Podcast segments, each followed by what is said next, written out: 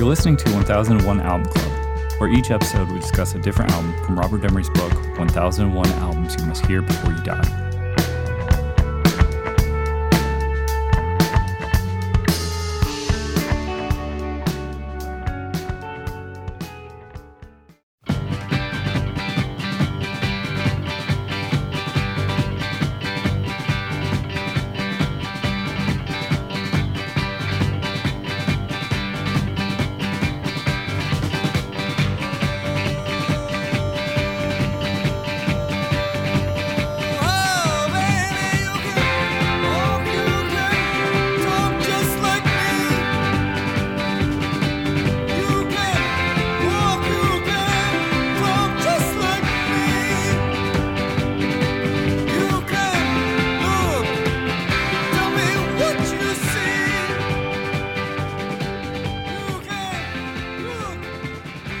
For this episode, we'll be talking about talking heads, more songs about buildings and food. On the line, I have Rob. What's up? Ben. Boys say, what do you mean? And Kyle. Howdy. More songs about boo uh, booze. More songs about buildings and food is second studio album by the American rock band Talking Heads, released on July 14th, 1978 by Sire Records. The producer was Brian Eno and Talking Heads, and the genre is new wave, post-punk, avant-pop, and psychedelic funk. I'm going to read from the book Jim Harrington. David Byrne and Brian Eno were a match made in art school heaven. The Talking Heads debut, Talking Heads 77, good as it was, showed the band needed to focus, and Eno provided that without whitewashing the head's wild eclecticism or undermining Byrne's individual voice. The modernist cover designed by Byrne, which shows the four heads reconstructed on a grid, only hints at the experimental nature of the album. The singer's eccentric, smartly self conscious lyrics remain at the forefront of With Our Love and Good Things but they have to elbow for space against the increasingly complex rhythm work of bassist Tina Weymouth and drummer uh, Chris Frantz. If 77 was primarily for your head, more songs about buildings and food was equally intended for your feet as it boogied through classical minimalism, spacey disco, and African funk. The frenzy of the band's earlier hit, Psycho Killer, would materialize again with the stunning opener Thank you for sending me an angel. And Byrne absolutely twitches with nervous energy on artists only. The tempo drops and the and then instantly lifts for a powerful reading of Al Green's Take Me to the River, the band's first top 40 single. The album was a moderate commercial success. More significantly, it kicked off a four year association between Eno and the Heads that culminated with 1980's Remain in the Light. That run stands as the zenith of the band's career and equals the string of albums Eno recorded with David Bowie. All right, what do we think about Talking Heads? More songs about buildings and food. Masterpiece. I really, really like this album. I think this was the first Talking Heads like full album that wasn't the greatest hits that uh, that I digested. Same. Yeah, oh, this is a great album. Um, it's real. This is getting into that area that I have so much trouble with because you just hear these albums so much, so it's hard to pick apart and sort of dive into uh, having having to sort of analyze something that you've heard so many times. I did notice one thing, uh, which I hadn't noticed beforehand uh, before starting this uh, this fun project with you guys. Um, the drums on Warning Sign sound exactly like Can. Oh yeah. They uh, the uh the ever so slight delay on everything. Oh, yeah. oh that that delay. Uh, absolutely, that's fucking Can, dude. This, this is yeah. This is a this is an absolute uh masterwork of of theirs, and like coming off that sophomore slump of the first uh how was the first album? how was their debut album, A Sophomore Slump? you know what I mean. What? What are you talking they, about? They, they, are bucking the trend of the sophomore slump with this, is what I meant to say. Absolutely. Uh, I think the decision to go with Eno was a good decision. And I think that Eno's direction of the band was the perfect to like I, I really like 77, but it feels like more songs is where they really start to sound like, you know, the talking heads of the 80s and I I think that is you know the the just in, intent and focus on the uh, like the the rhythm section, the bass and the drums, just being and like D- David Byrne, like it's not taken away from him. He's still doing his, his vocal thing. Uh, the guitars are really clean and really catchy and really quirky, but the rhythm section on this record just makes your butt move. And Talking yeah. Heads are very good at that. And uh, I, I don't know how much credit that you can give to Eno for that, but based on listening to 77 did kind of help them find that part of their sound. I think you're right. I think the 77 was a bit of a rough uh rough around the edges. Still great concepts, but but this one puts it all together. You're right. It the crispness of those drums, uh guitar, you know, everything and, and the production of it is really really good under a different producer, it might not have been so unique and been so. It's strange. It feels polished, but experimental at the same time. With like you were talking about on warning signs, there's just that slight delay on the drums. There's just these little elements that I think people like Conny Plank were picking up on, um, and probably didn't hurt that Eno had done these experiments uh, with Bowie in in Berlin to sort of refine uh, those elements and bring it into a, a avant sort of pop band like Talking Heads. I think it him and Byrne seem to it, it makes perfect sense to me in some way. Mm-hmm. They were they were both heading in into this uh, direction, but Byrne obviously is on the uh, what would you say world music rhythm funky element where Eno is going. They're sort of like crossing paths. His next album, I think, will be uh, music for airports. Yep. So you have mm. these.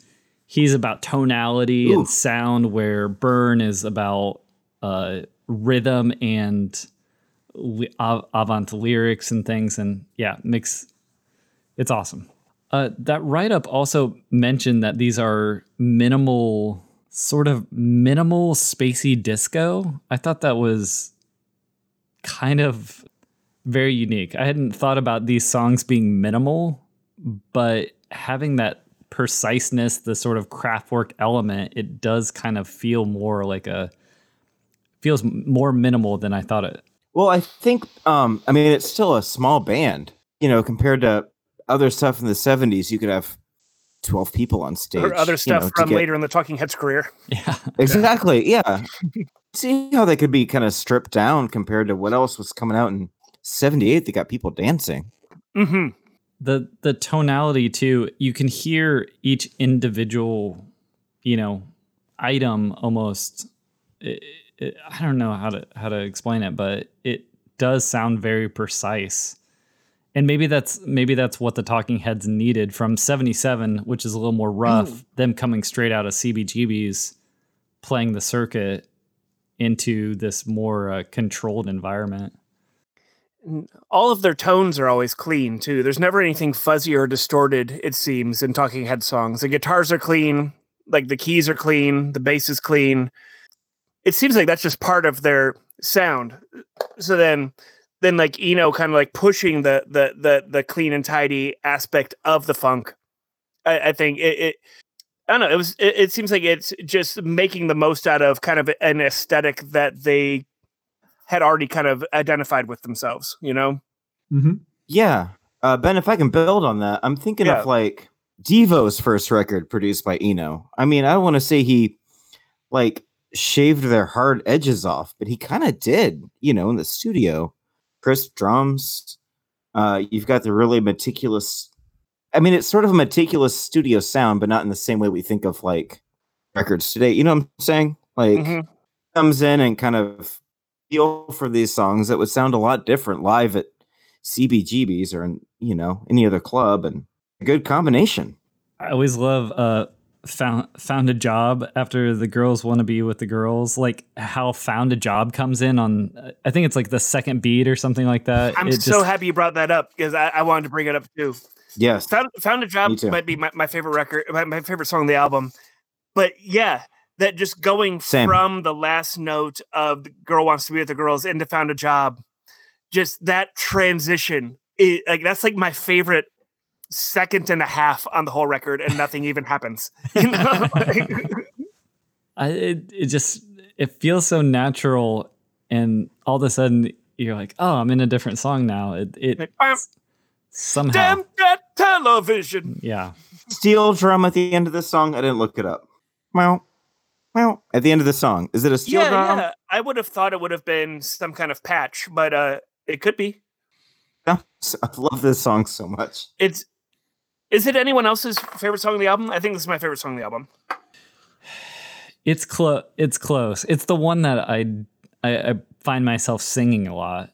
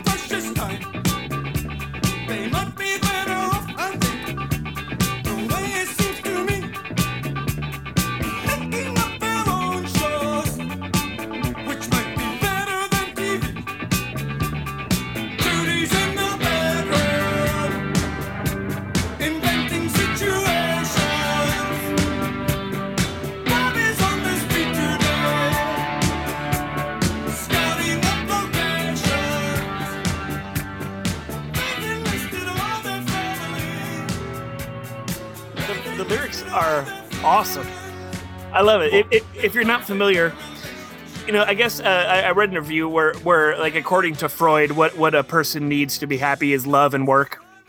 And so, like, like th- this song, it's uh, the first verse. It's a couple that's like that squabbling. They can't find anything on TV. The reception's bad. That they're having the same petty little arguments they have every night.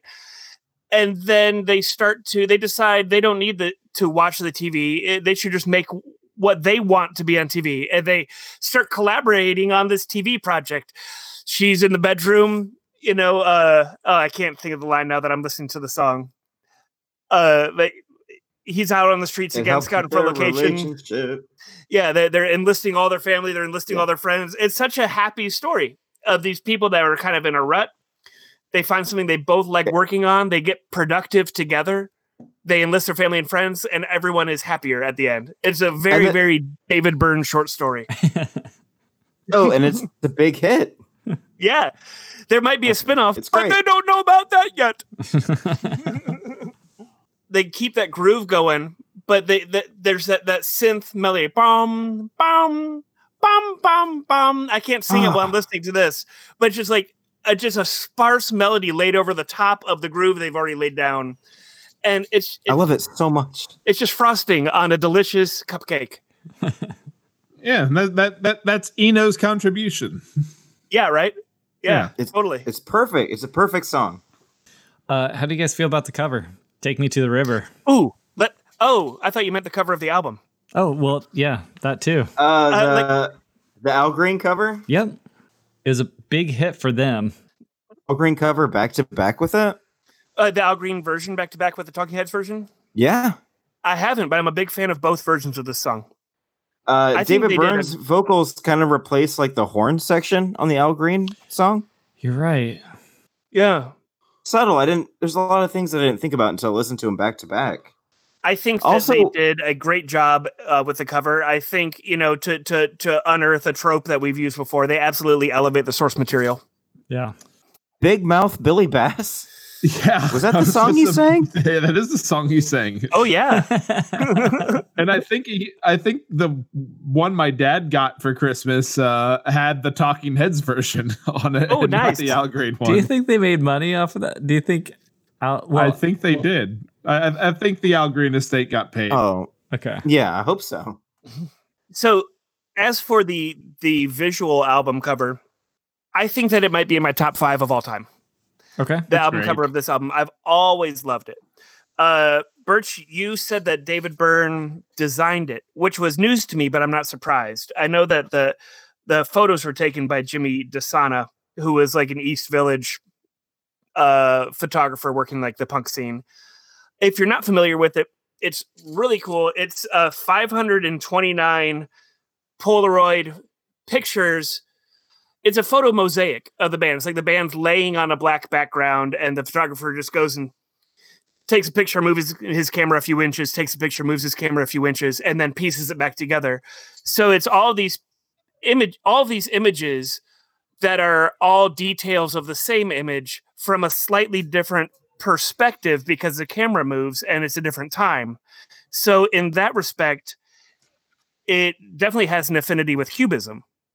It's showing multiple perspectives of the same thing at the same time, which I think is really cool from like an art school perspective. Uh, it really reminded me of the work of uh, uh, the artist David Hockney, who he was he was a painter and a printmaker, and and eventually he got into photography, and he w- he did a lot of similar photo mosaics with uh, like 35 millimeter and with Polaroid, and I had always thought that the Talking Head album cover was an homage to Hockney until today when I was reading up on Hockney's page and it, he hadn't started working in that format yet. He started doing those uh, photo montages around like 83. Yeah, or yeah, early 80s. Mm-hmm. So so if anything, this Talking Heads album cover inspired a world-renowned artist of the 20th century, David Hockney. Yeah. I, I thought the exact same thing. I had actually I had originally thought that Hockney did the album cover because it, it's so similar to a lot of his Pol- Polaroid uh, images. But yeah, I had always thought the the cart before the horse.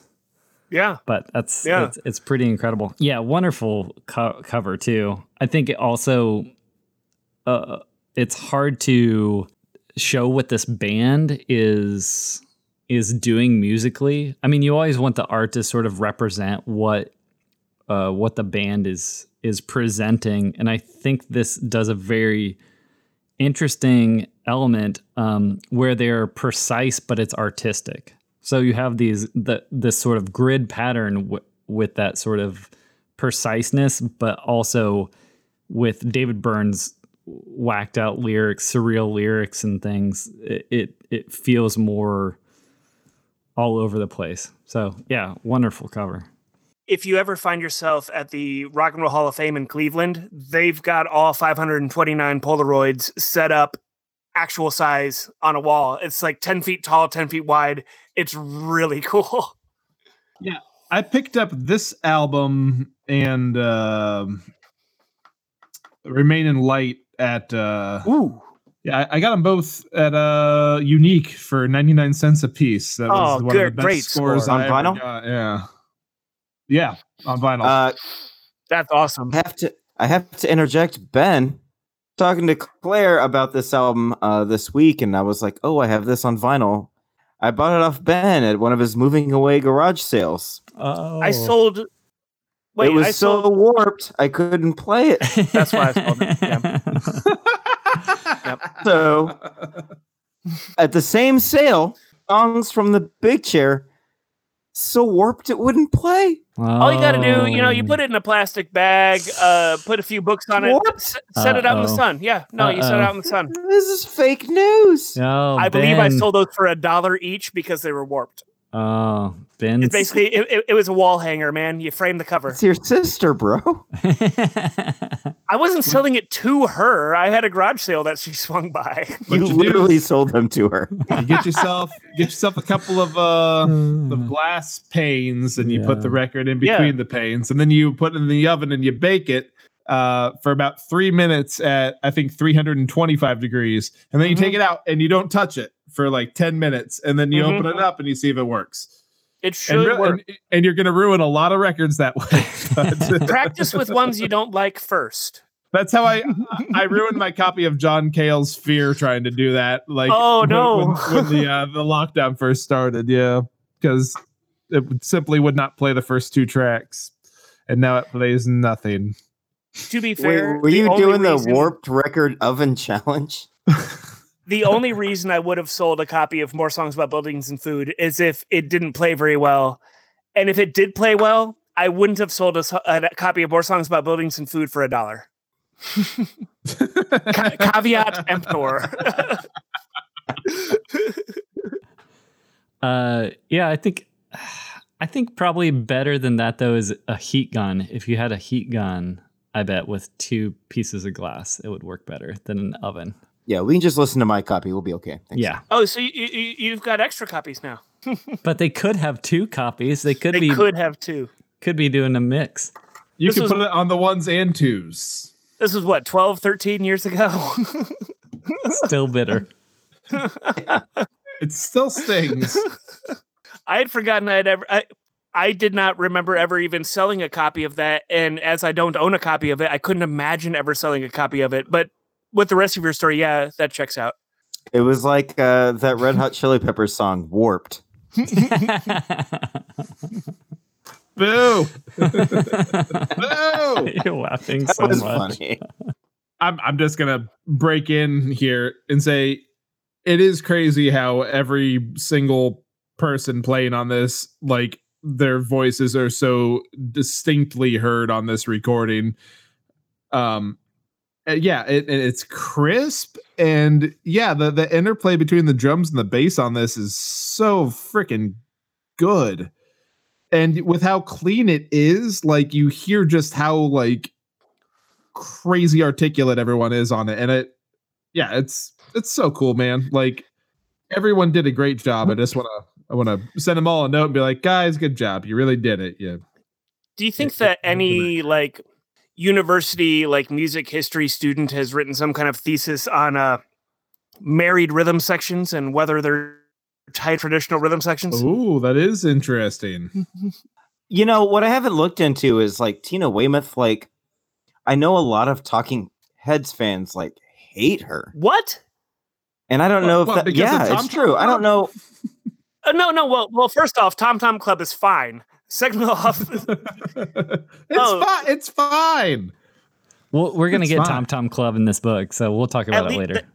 that song, that song alone, as a one hit wonder, I believe is worth that record. I don't know if it, it belongs in this book. I don't know if the whole record is crucial listening. But like that no song alone, just said. No, no, no. Tom Tom Club. Yeah. Uh, I forget the name of their song that became the sample for Mariah Carey's "Fantasy." Genius uh, of Love. Genius of Love. That song is fantastic. Yeah. Except for Chris Frantz just randomly shouting James Brown occasionally. I don't. And, I, don't, I can't get behind James that. Brown. James Brown. James Brown. Which one of these guys did One Night in Bangkok? Murray Head. I, Murray Head. Mur- is it Murray Head? Hey, I was. Hey, you remember Giles from Buffy? Yes. His brother. His brother wrote that song. Was he also in Talking Heads? Does he just have the last name of Head? Oh, that, that that's where I got it. My bad, guys.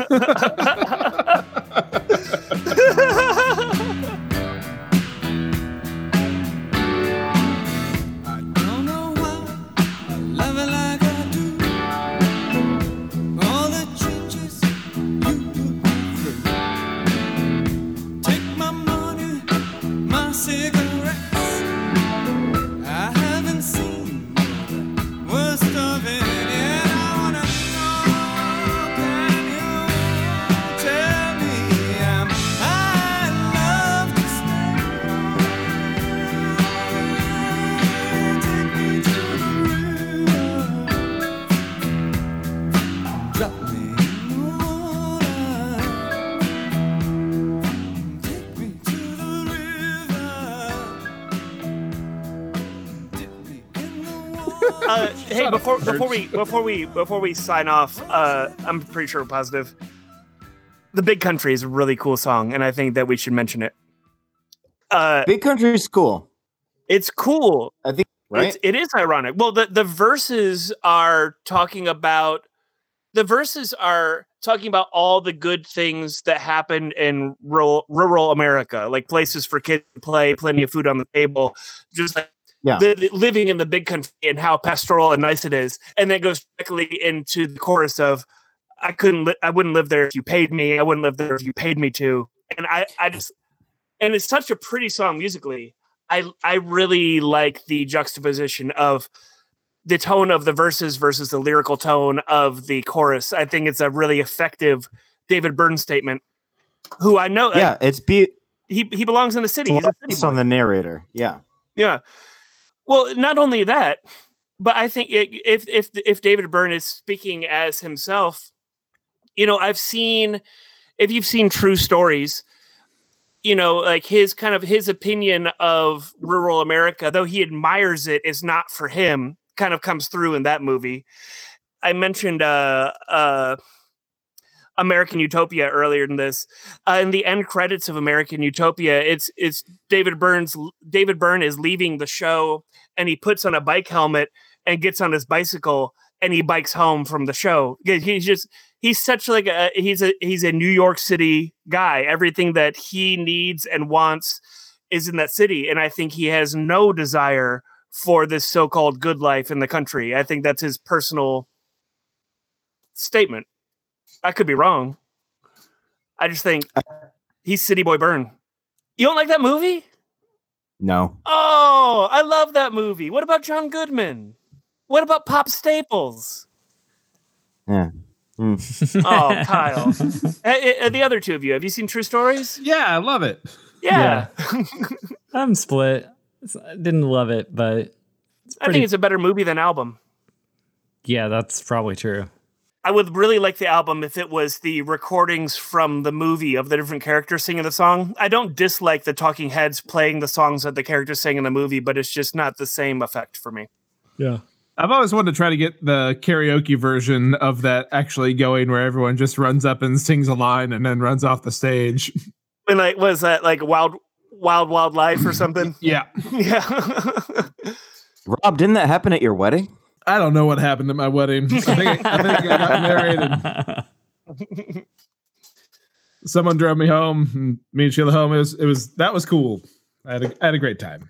Kyle, in your in your opinion, because I think we're just uh, like we're of different opinions on this, and that's fine because it's open to interpretation. I'm sure David Byrne would agree.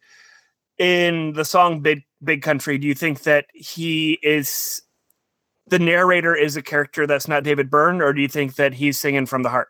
No, I think the former is true. I think he's he's seeing it uh, from the perspective of flawed narrator. I don't think he believes uh, what he's writing in that song. I think beauty, but it's lost on him because he's a city slicker. That's what I got from this song. Okay, sick beauty in front of him, but he he can't appreciate it because it's not what he's from. That's fair. I get that. I guess I think that maybe it's maybe it's 1978 David Byrne's opinion as well, but I could absolutely be off base on that. Oh, I could too. That's just that's just what I got from it because I'm like, yeah, this it's a really weird position to take for the last song on your record. It's like, I love this beautiful country. I actually I, I I love this as a closing song. That surprises me, Ben, because I know that you love camping and being I do. out in the country. I do, but I also love uh, music, and I think this is a fantastic song. Even if I don't necessarily agree with the narrator, I like the story that it tells, and more so than that, I really like it musically. Uh, this song, I think, is musically a standout on the rest of the album. It's not necessarily a mid-tempo, uh, like angular funk song. It's closer to like a country song, if anything, but it, it's definitely got like new wave stylings. But uh, no, I agree. a hundred percent. It's a beautiful, beautiful song, and it is it is in the styling of like a country song, but it's also like fuck these country people, and I want to go home. I, yeah, yeah. I, Times. And and in that, I think it's a I think it's a great song, even if I don't necessarily agree with the narrator. I I I I see the narrator's perspective, and I get it. And more than that, I think it's a, a just a, a very well written song. All right, can we take a vote? Who thinks this is ironic? I'm going flawed narrator. I don't think it's ironic. Flawed narrator, which is ironic. All right, my, I don't my, care. My vote is testimonial. okay, Tes- testimonial. Yeah, I can see that. Okay, because it's a it's an achingly beautiful song, but the beauty's lost on the narrator. That's these boys say. What do you mean? All right, next time we're going to talk about Buzzcocks, another music in a different kitchen. Fucking finally! I like that record. Yes, it's a good record. Let's listen to it all week long and then talk about it. I see the shapes. I remember from maps. I see the shoreline. I see the